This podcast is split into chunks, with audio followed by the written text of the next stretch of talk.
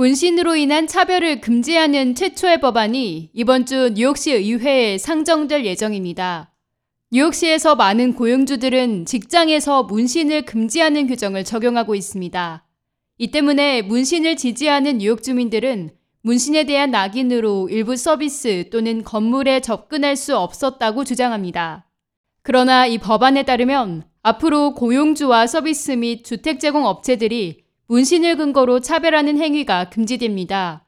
즉 고용주나 집주인 및 권위 있는 위치에 있는 자가 고용과 승진 그리고 임대 계약을 포함한 기타 혜택 부여에 문신이 있는 사람을 가려내는 행위를 금지하는 것이 법안의 목표입니다.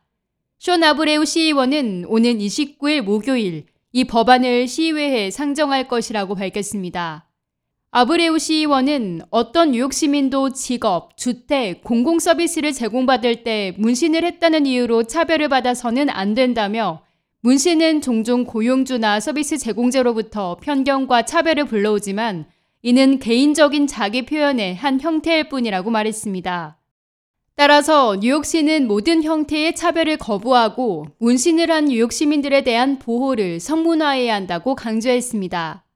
세계에서 가장 문신을 많이 한 시의회 의원이라고 자신을 소개한 브레넌 브루클린 민주당원은 2022년 뉴욕에서 문신 때문에 차별받는 일이 합법적이어야 할 이유는 없다며 이미 법으로 제정할 시기가 오래 지났다고 말했습니다. 일부 사람들은 종교적 목적 때문에 문신을 하기도 합니다. 이 법안은 직원을 위한 종교적 의식으로의 문신도 포함될 예정입니다.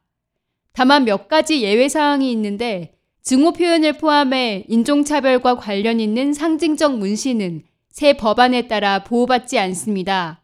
또 문신을 직업상 필요로 하는 사업도 이 법안에서 면제될 예정입니다.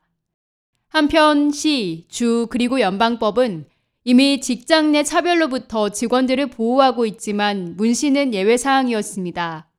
연방법에 따르면 고용주들은 인종, 나이, 종교, 성별에 관해 차별하는 것이 금지되어 있습니다.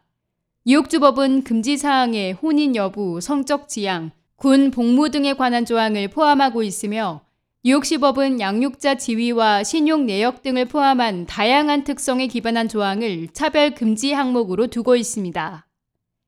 K-Radio 김유리입니다.